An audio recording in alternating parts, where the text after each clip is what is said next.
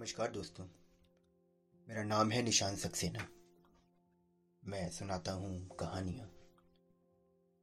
आज क्रिसमस के मौके पर मैं आपको सुनाता हूँ यीशु के जन्म की कहानी। हज़ारों साल पहले की बात है। नजारेत नामक शहर में मरियम नाम की एक जवान महिला रहती थी। उन दिनों मरियम का यूसुफ नाम के एक आदमी के संग प्रेम था। एक रात जब मरियम सो रही थी तो ईश्वर ने उसके सपने में गैब्रियल नाम के एक स्वरदूत को भेजा। उसने मरियम को बताया कि वो जल्द ही एक पवित्र आत्मा वाले पुत्र को जन्म देगी, जिसका नाम उसे यीशु रखना होगा। जब ये बात मरियम ने अपने साथी यूसुफ को बताई तो बदनामी के डर से इस खबर को सुनते ही यूसुफ ने मरियम को अलग छोड़ने का फैसला कर दिया। ये जानकर के ईश्वर का वही स्वर्गदूत यूसुफ को उसके सपने में मिला और उसे बताया कि मरियम एक पवित्र आत्मा को जन्म देगी। इसलिए उसे मरियम से शादी करनी चाहिए और उसके साथ रहना चाहिए। उस स्वर्गदूत की बात सुनकर यूसुफ ने ऐसा ही किया। उन दिनों नजारित शहर में रोमन साम्राज्य का हिस्सा हुआ करता था। जब मरियम गर्भवती हुई तो उन्हीं दिनों रोमन राज्य में जनगणना चल रही थी। राज के नियमों के अनुसार यूसुफ और उसकी पत्नी मरियम भी जनगणना में अपना नाम लिखवाने के लिए यरूशलम से बैतलहम नगर चले गए। हालाँकि बैतलहम में उन्हें रहने के लिए कोई स्थान न मिला, जिस वजह से वो दोनों एक गौशाला में रुक गए।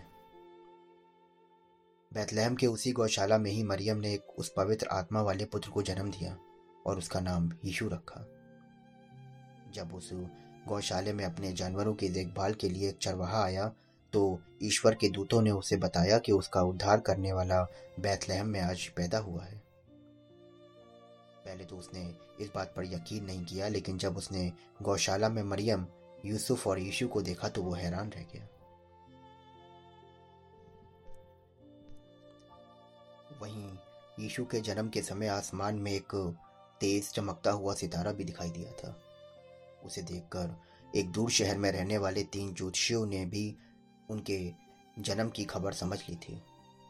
वो तीनों उस तारे का पीछा करते हुए उस गौशाले तक आ गए।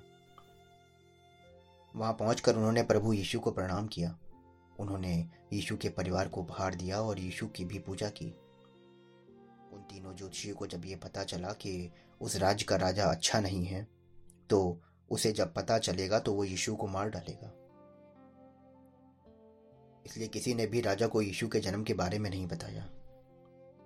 कुछ दिनों बाद यूसुफ के सपने में एक परी आई, जिसने बताया कि राजा हेरोदास यीशु को मारने की योजना बना रहे हैं। इसलिए वो अपनी पत्नी मरियम व पत्र यूशु के साथ इजिप्ट चला जाए। वहीं जब दुष्ट राजा हेरोदस को यीशु की कोई जानकारी ना मिली तो उसने बैतलहम के सभी छोटे बच्चों को मारने का आदेश दे दिया।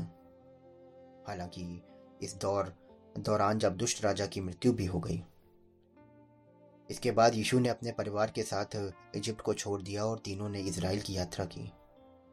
इसके बाद उन्होंने अपना पूरा जीवन नजारेत में गुजारा।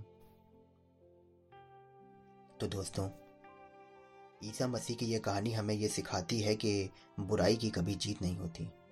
बुरे लोगों का विनाश करने के लिए ईश्वर हमेशा किसी न किसी रूप में धरती पर अवश्य आते हैं।